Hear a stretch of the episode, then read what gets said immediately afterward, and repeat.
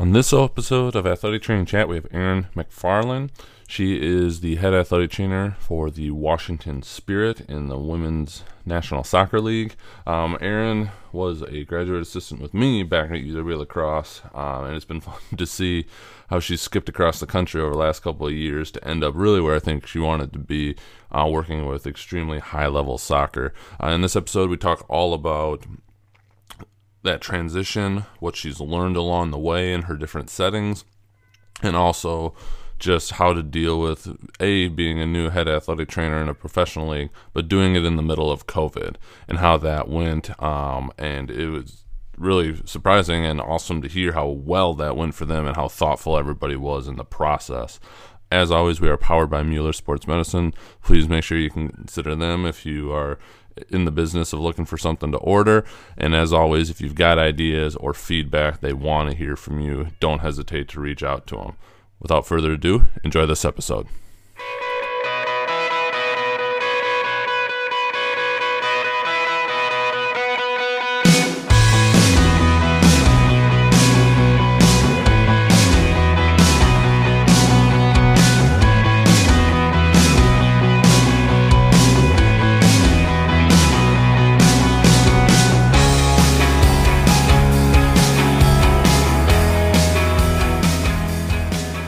This episode of Athletic Training Chat. We are on with Erin McFarland, who, as I finally figured out, is actually in the Washington, D.C. area, not in Washington, the state.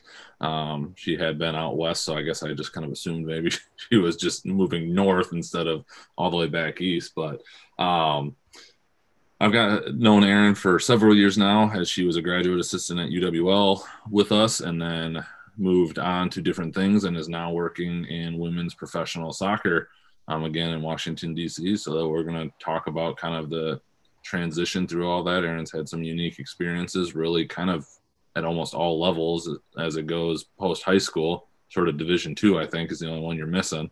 Um, but just all the things that have gone into that, what the experiences have been like, and then of course, as we're recording this on November 12th, um, what things have been like around the pandemic um, and how that's worked for her because we've seen obviously the NBA and their bubble and whatnot, but um, it sounds like things have worked out really well just talking off air. But before I keep rambling, Erin, I want to turn it over to you just to give whatever more background you'd like to um, and kind of introduce yourself to everybody. All right, sure. Um, yeah, so I guess I kind of started off my career at University of Wisconsin uh, where I was a student there, worked with several different sports. Um, and then after I graduated from Wisconsin, I moved out to Washington State, hence Joel's confusion maybe. Um, but I, I worked at Washington yes, State yeah. University at one point. So I did an internship there working with the track and field team. Um, and so I was out there for a year. And then trying to kind of decide if I wanted to stick with athletic training or if I wanted to go on to PT school. Um, but I decided that I really loved athletic training and I wanted to stick with it. So I started applying for uh, master's programs and I found UWL and they have a really, really good exercise sports science uh, human performance program that really interested me. And uh, had a graduate assistant position available. And so, yeah, applied for that and did my master's degree there and worked with the women's soccer team, uh, which was a lot of fun. I really, really enjoy being around the sport of soccer. And so, um, when an opportunity came up for me uh, to do an internship out in Utah working with a women's professional soccer team, and I could use that to kind of complete my my master's degree. Um, couldn't turn that down, and um, I'm very thankful for like, the opportunity to to go do that. And so yeah, I moved out to to Utah and and started working with the Utah Royals. Um, loved it out there. Uh, made some good connections with people. Um, and while I was there, I also had the opportunity to work at a high school um, and in the clinic setting. So yeah, like Joel said, I kind of have gone into like several different settings and kind of experienced a little bit of everything. Um, but yeah, towards uh, the end of that um, at the end of my internship with the Royals, an opportunity came up to to work with the Washington Spirit, which is the women's professional soccer team out out here in the DC area. Um, and so yeah, through the connections that I had made with the Royals, I kind of found out about that opportunity um, and applied and was offered the position as the head athletic trainer uh, and couldn't turn that down, even though I uh, loved being in Utah. It was a lot of fun out in there in the mountains and hiking and stuff. But um, yeah, I was just really, really excited to have an opportunity to work as a head athletic trainer with a women's professional soccer team. And so I uh, packed my stuff up and uh, moved out to the East Coast. um, and so, yeah, now I'm out here and um, it's been a very interesting year. um, yes. And I think we will get into that, you know, because not only getting into that role, which is its own unique thing, um, doing it in a global pandemic is just the icing on the cake. Yeah, definitely. Yeah, the first question I had kind of ties into everything like you had mentioned and that we've said now. You've been in so many different settings um, with varying levels of intensity, you know, the requirements, et cetera, you know, resources. Uh, we're both alumni of UW Madison. Um, all the renovations happened after I left, so I didn't get to utilize all of those like you did. Um, but obviously, resources aplenty. Um, you know, I'm sure similar at Washington State, and then you come to UWL, and we don't do a do a bad job, I don't think, but uh, we don't we don't have that big of a budget, and we get to be really creative. But what have you like? And what have you taken or learned, or like what has been unique of each setting that's kind of helped build your skill set? I guess would be a good way to go with it. Yeah, sure. Um, well, first of all, I feel like there's also it's kind of crazy how many similarities there are across um, different settings and stuff. And like at the end of the day, I'm I'm an athletic trainer. I'm treating athletes. I am like my goals and stuff are the same. Um, and so that's what I think is what I kind of like too about experiencing so many different settings is seeing like oh how like what I like about each one of them and how it is actually similar even though the setting may be that so different. Sure. Um, but yeah, some of the different things that I've noticed between settings is like you said, resources is a big thing. Like um, in the Division One setting, you have pretty much anything and everything you could ever need at like most universities. Mm-hmm.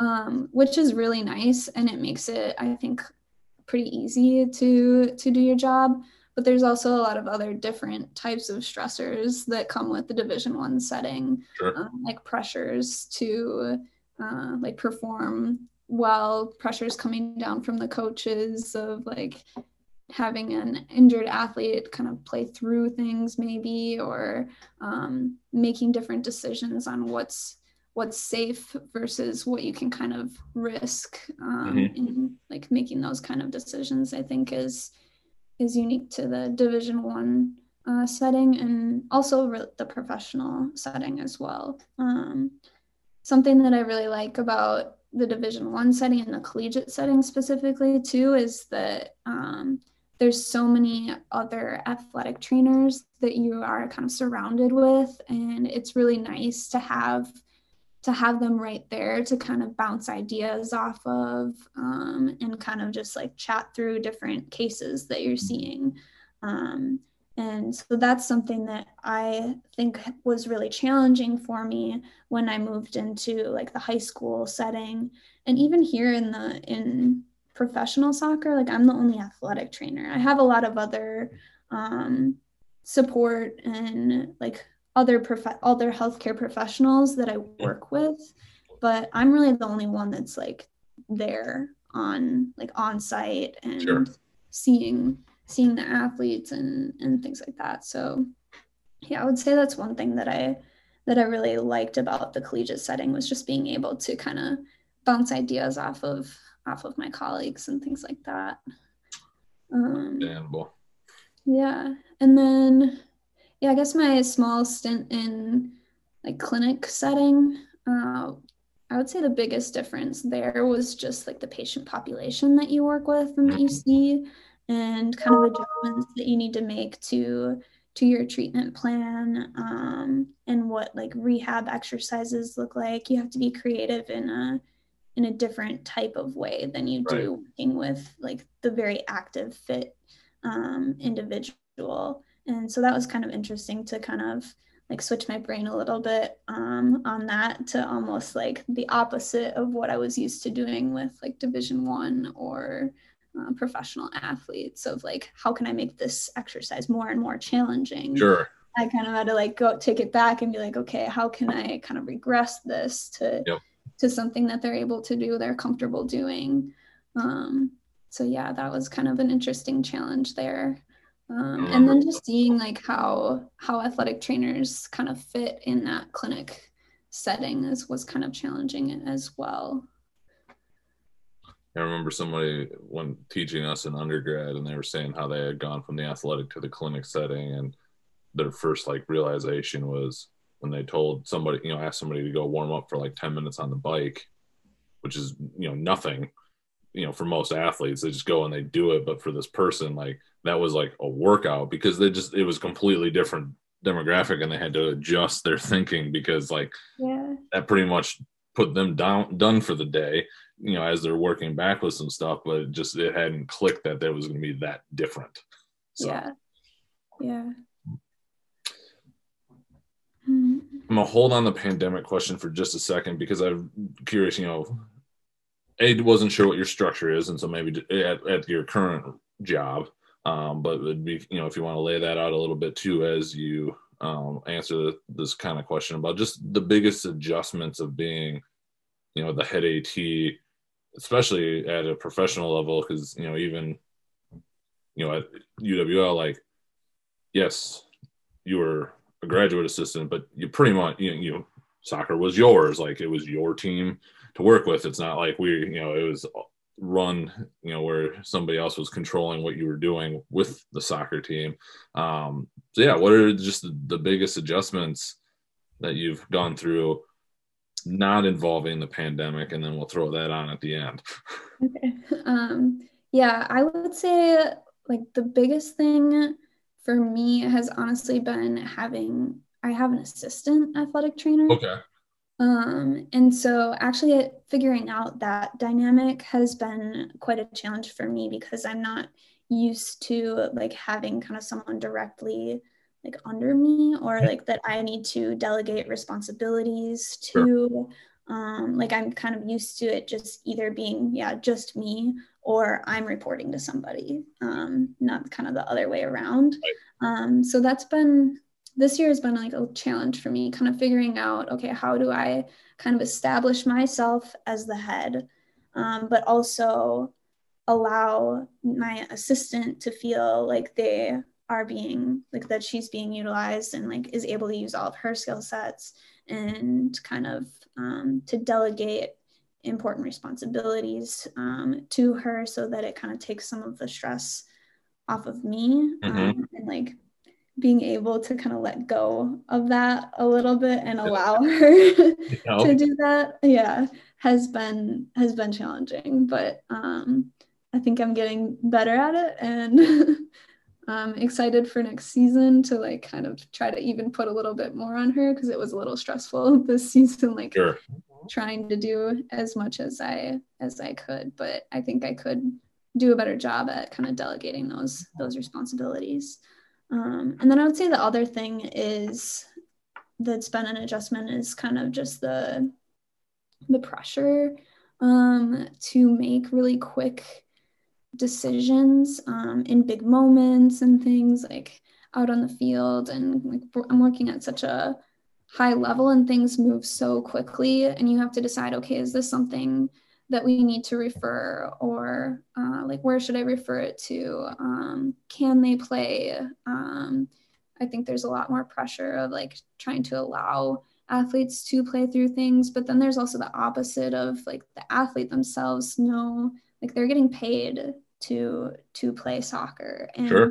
like their bodies are like at a commodity. I don't like they're getting paid to so they want to take care of themselves. Yep. Um, and so like they don't really always want to push through things. And so balancing kind of what they want um, with what I also think is medically best for them. Um, and then kind of communicating that with with the club, with the coaches, with the GM, with the performance director, um, yeah, with like a big team of people that all need to sure. be in, on the same page um, as they kind of continue through uh, their return to play progression. Um, that's been kind of challenging figuring out that kind of dynamic and and being confident in in my decision making skills yep. on on that so yeah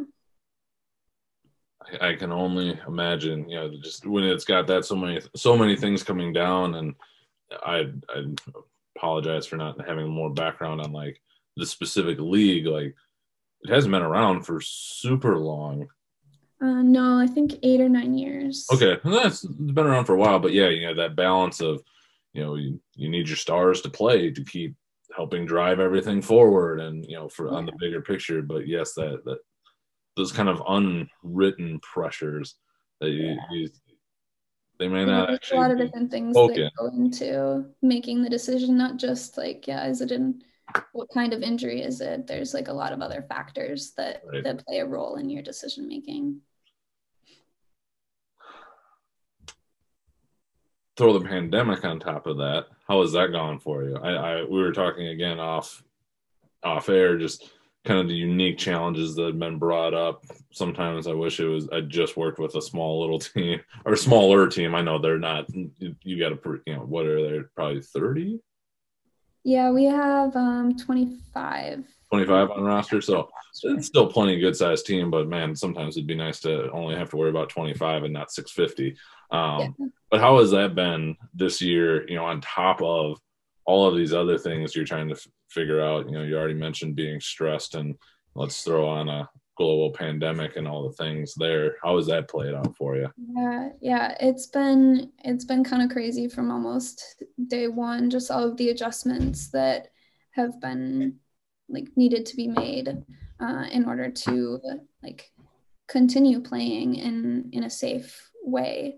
Um, so shortly after i started the position is kind of when things I don't know, blew up, I guess, or like sure.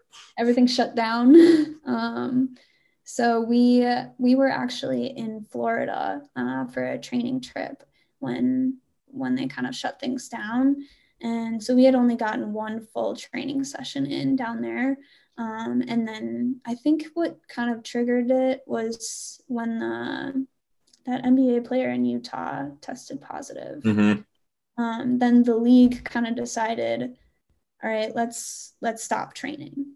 Um, and so we had only gotten one full training session in down in florida. And so it was deciding okay should we should we stay there? Should we go back? Is it safe to fly? Or are we safer here where we're at a resort don't need to leave? Like we have food and like kind of are almost like quarantined already. Sure yeah um, kind of in your own bubble. Yeah yeah. So um, yeah, just talking with our team doc and everything, we had decided to actually stay there for a little bit longer. And we did, um, like, they did kind of like individual sessions, and, mm-hmm. and we were just kind of monitoring symptoms and checking temperatures and just making sure that we were keeping everything really clean. And um, yeah, but then everything kind of started to shut down at the resort, and it was coming towards the end of our our stay there anyway. But um, so we ended up going back a little bit early. And when we got back, everything was just kind of shut down. We, and yeah. so um, that was just like me trying to, um, like having discussions with the league, with the club. Um, I honestly was like not that involved in in deciding like if and when we would start training again and how that would look. Mm. Um, but towards the end of it, um, it was like just information coming down from the league of like, here's some of the protocols that we're going to put in place. Like, this is what we need you to implement in order to keep the team safe, um, but also get back into uh, some training at some capacity. Yep. And so, kind of what I did during that time that we weren't really training at all was just kind of try to keep checking in on everybody and make sure that they were doing okay, not only physically, but also mentally. Yep. Um, and so that was kind of an interesting time too. And just kind of trying to give them remotely like rehab exercises and things to work on because um, they did continue to train uh, individually on their own and so there were still some things that that they were dealing with and so just trying to work with work with them through that remotely um, was interesting um, so yeah then we in may we started to um, kind of phase back in to training um, it was challenging we weren't able to use the facility uh, that we normally would use. So we had to find other other areas to train. And so I like would joke around with my assistant, like, we're a traveling circus, like yeah. just like going from one place to the other wherever we could find a field, and then making sure that we had like a safe way to get there. Um, we started off training in just groups of three. Um, again, making sure that we were monitoring symptoms. If anybody had anything, they, they stayed at home and uh, checking temperatures and keeping things wiped down and clean, uh, wearing masks and, and things like that. And so we just kind of gradually increased our numbers until we were back to full training. Um, and then the league had decided to do a tournament in Utah. And so that was another like really interesting experience too. So all the teams flew out to Salt Lake City, uh, and we did like the bubble thing that a lot of the leagues are doing. So we stayed in a hotel that uh, the hotel that we were at. Uh, it was only team NWSL teams were there. Mm. There weren't any other people.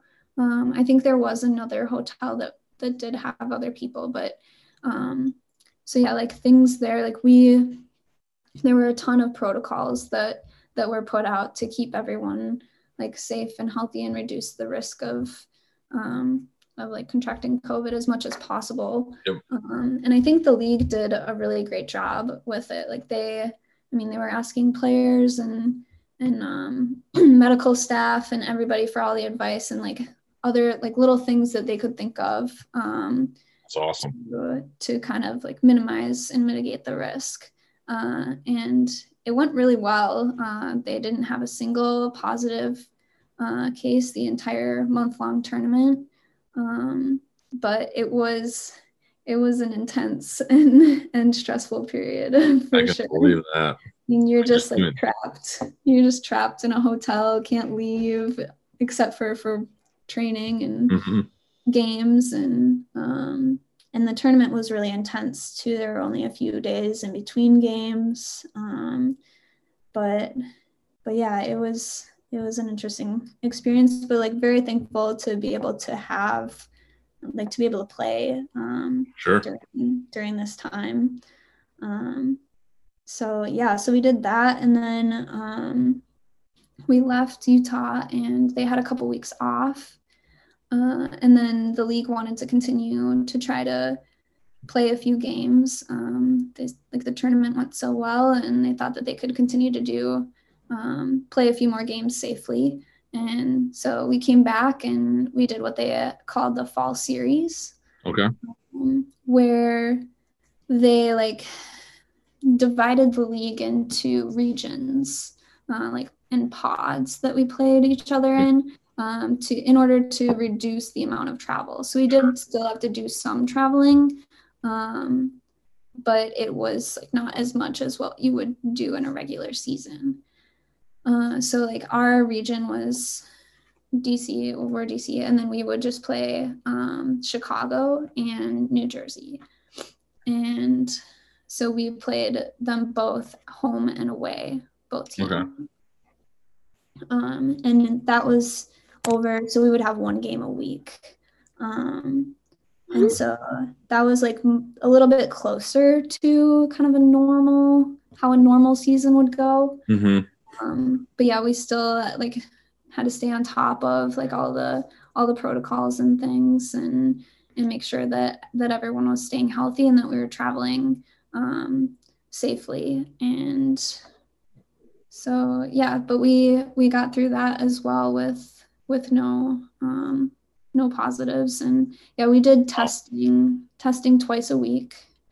Um, and i actually had to be in charge of that during uh, the fall series so i administered tests to the whole team and kind of organized uh, when they would come in and um, kind of prep the kits for them and then mail them off we were using a lab out in washington so we had to FedEx them overnight um, out there. So yeah, just working with kind of the medical administrator with the league on organizing that and making sure that all ran smoothly. And then when we get the results, making sure the team doc sees those and and kind of communicate them that with the team and, and things like that. So yeah, that was kind of interesting to be in charge of of something like that.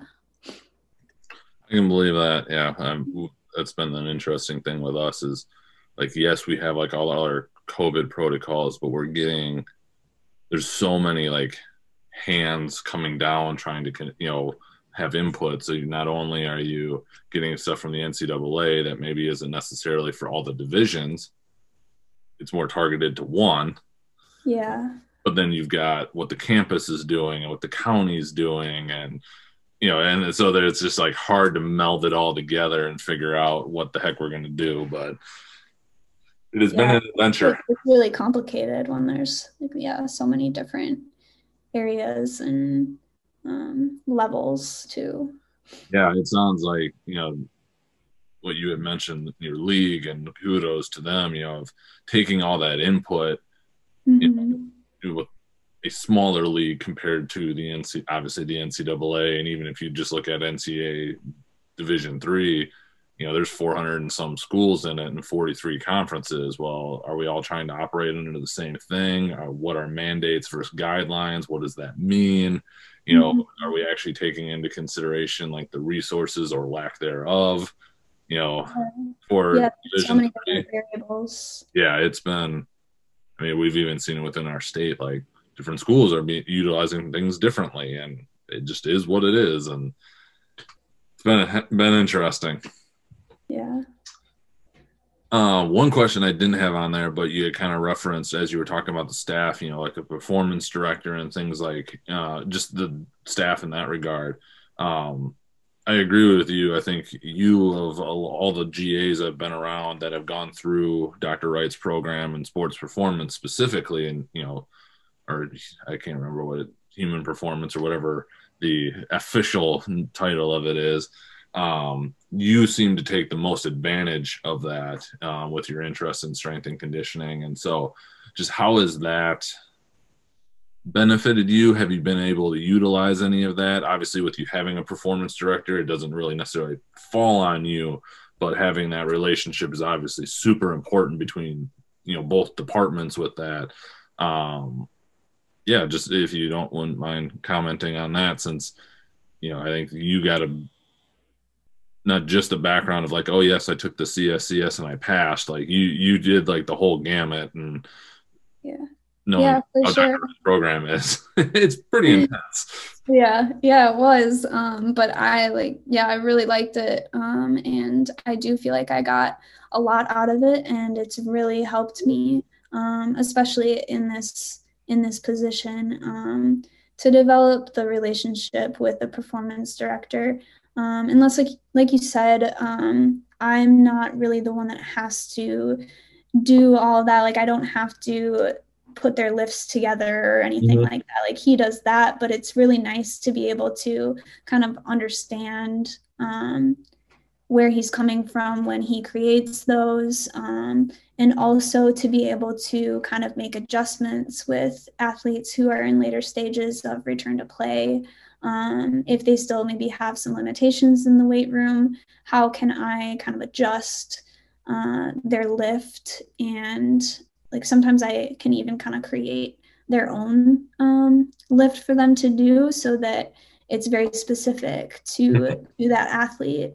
Um, which is like what we really try to do at the professional level is like make everything like we know how different bodies respond uh, to different things. And we have a lot of technology and things that we can look at um, to like make those adjustments sure. and to kind of get the most out of like even the smallest change makes such a big difference at this level. Absolutely. Um, so to kind of be able to have that that background and kind of apply that in that way um, and to just have better like conversations with with the performance director about that like hey i'm seeing this um, with this athlete or like what is it what is their like no, what do their numbers look like um, for like distance um, so we can we use STATSports to monitor every training session mm-hmm. um, and we also utilize that for athletes that are in the return to play nice. um, program to make sure that they are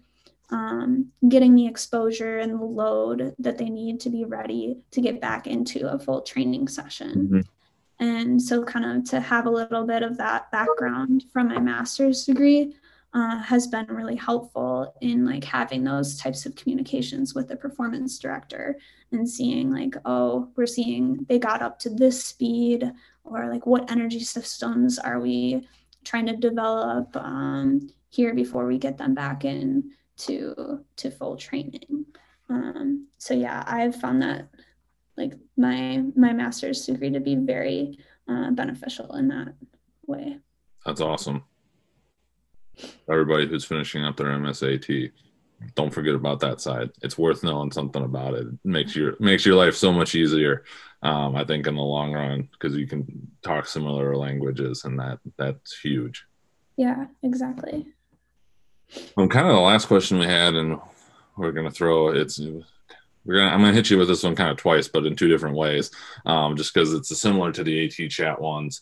Um, but knowing what you know now, kind of after a year, three quarters of through your first year, maybe kind of year one, um, what would you go back and tell yourself kind of moving into it? Like, is there anything that you wish you would have prepared, you know, in hindsight, been like, man, if I would have thought about doing this at a different level or at a different position, it would have been really helpful as I've moved into this professional rank and this head athletic trainer role. Yeah. Um yeah, I don't know. I think just like not being afraid to utilize the connections that you've made throughout your career um, and like going back, I think like I don't know. Well, I'm really glad that I had the internship um, mm-hmm. with the Royals before I moved into this position, and like making the connections there that I did sure. um, has been like, so helpful in me adjusting to to this new position. Because um, I can go back and and talk to the athletic trainer that I worked with with the Royals and be mm-hmm. like, hey, I'm like seeing this or I'm struggling with that. Um, like, what advice uh, do you have for me? Um, and I think like I think sometimes young professionals um, are like afraid to do that or um, like think that that means that they don't it's going to come across like they don't know what they're doing or things like that and and I think that like the best advice that I would have for somebody would be uh, like don't like don't be afraid to use right. use your connections um, and then because they can also and then in terms of like networking like they can also if you're looking for a new opportunity uh, a new job opportunity or something mm-hmm. like you never know like who they know or like what kind of positions can come up for you um, in that way by keeping that um, and then yeah i think like also just being kind of patient with yourself and not being able or like not being afraid to make mistakes um, and kind of learn learn from that um, is really important too. Perfect. Anything else you want to cover just kind of in general before we hop into the at chat 5 questions? Um no i don't think so. I feel like we touched on a lot of stuff. yeah, it has been good. No, it's been awesome. It's been very interesting to hear kind of from the inside, you know, working out on how the how everything's gone. Um, so for the AT chat questions, where do you see athletic training going in the next five to ten years and you can kind of set the example um, in your setting that you're currently in or just generally um, what do you think um, yeah, I think it will be really interesting to see how things play out with the new entry level masters. Mm-hmm. There's definitely going to be um, some positive changes that that happen because of that uh, shift in education level. Um, I think it'll be interesting to see how. I think like one downside to it is that you you may not get as much hands-on experiences early um, and i feel like that's going to be like pushed back a little bit. Um, but i think having that that higher education like the entry level education is going to be really big um, for the profession and kind of just bring us up to like kind of where all the other healthcare professionals are. Right. um, and i think that that will really help gain a lot of a lot more respect uh, for our profession and hopefully um, more like interprofessional networking and and things like that as well. Um, so I and I also see it. Um, well, I hope that it kind of starts to affect things like salary. Um, and I also see like kind of a lot of those like lower paid positions kind of going away or people kind of like athletic trainers starting to kind of demand what they're what they are worth. Mm-hmm. um, and i think that that's going to be really big for for the profession and and again for the level of respect for the for the profession as well.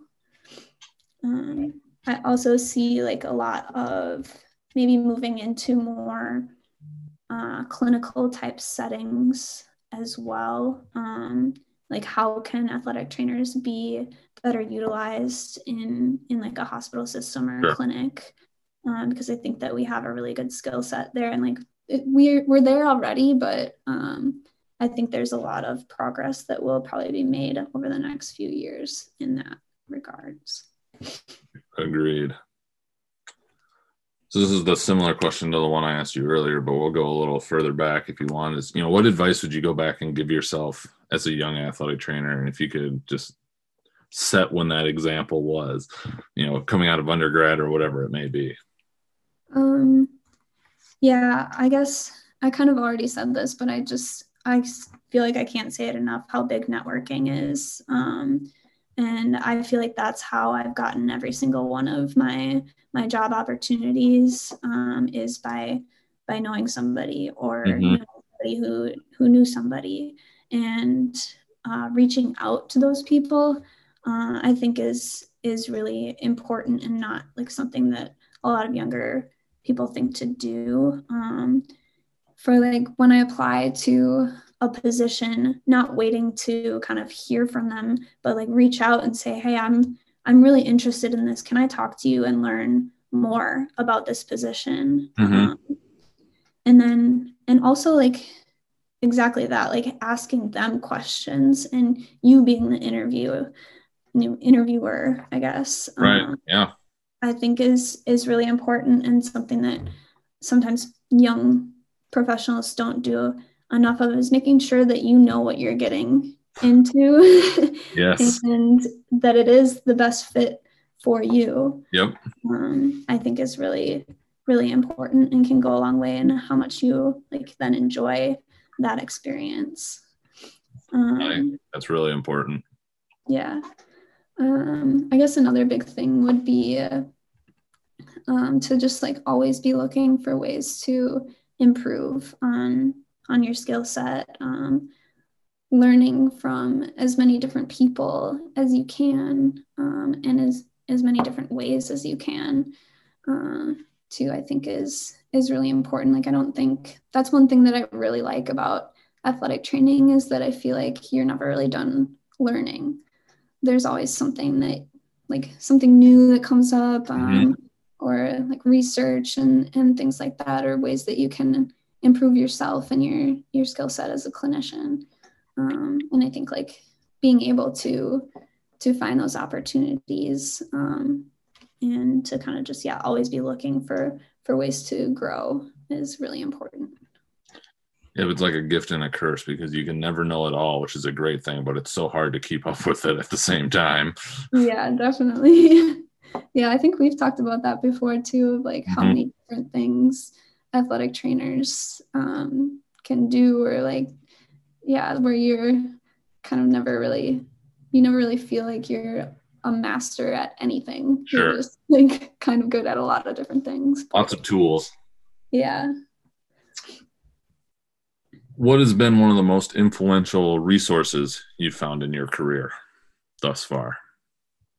Um, I guess I would have to. I just go back and say like networking.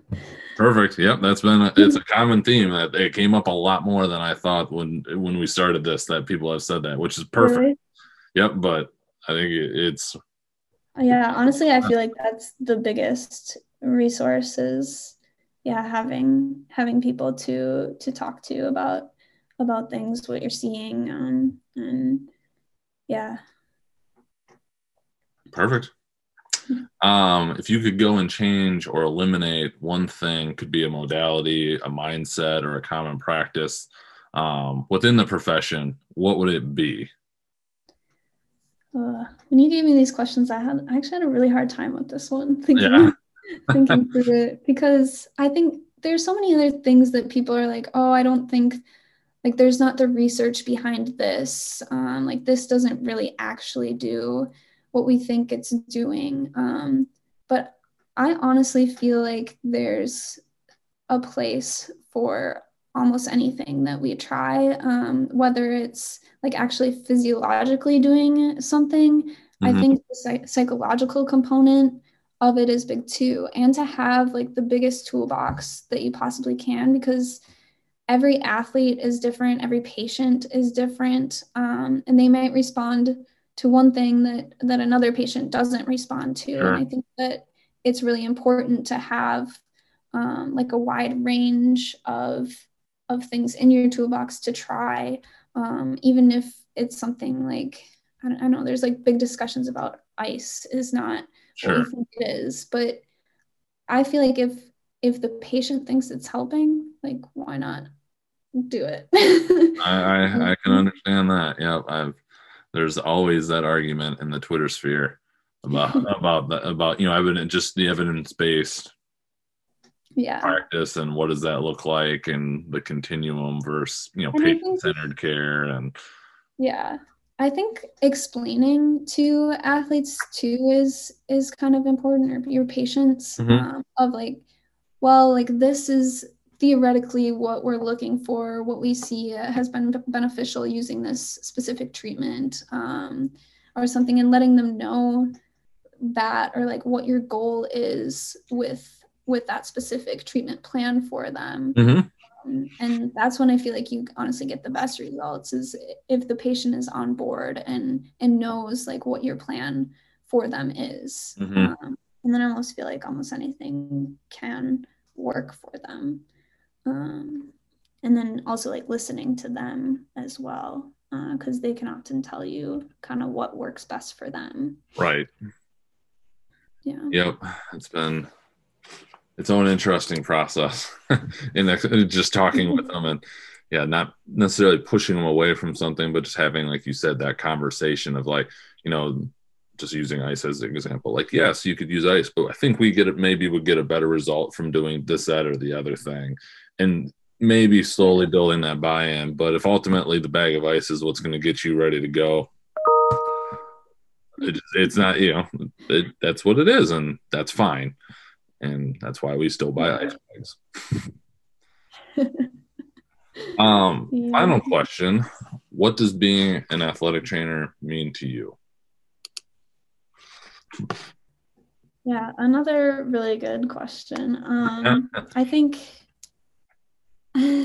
I think that it's like an opportunity to develop deep relationships um, with the patients. I think something that's really unique uh, about the athletic training setting is that we have the opportunity to get to know our patients um, outside of their injury, like throughout the whole injury process. Um, and yeah, we get to see them from the moment we're the first person that responds from the moment they get hurt mm-hmm. um, through to when they're getting back to like the sport that they love to play with. And so to me, I think it's just athletic training is developing those those deep connections um, with your patients and kind of like making a difference in in their lives um, and like i i just really like what i do so much that sometimes it doesn't even it doesn't even feel like work to me. It's sure. just kind of like you're going in to to help people and and make a difference. Yeah. No that's awesome. Um well with that anything else you would like to share? Uh, i don't think so. Um, if people wanted to connect with you, uh, what would be the best way for them to reach out or, you know, ask questions or whatever it may be? Um, yeah, I mean, I can give my email and then I also have, um, I have Twitter, but I don't really, I honestly don't use it that much. Fair enough. um, so yeah, my email for work is e mcfarlane at washspirit.com. And then I guess hmm, don't even remember what my Twitter handle is. We can try and look it up and link it up. We'll see what we can find. Let's see. Oh, it's at Erin MCF93. Got it. So we will link that up uh, on the, the page for it uh, to make sure people can reach out. Well, it's been great catching up. Thank you for being on. Yeah, it was great being here. And we will be in touch soon.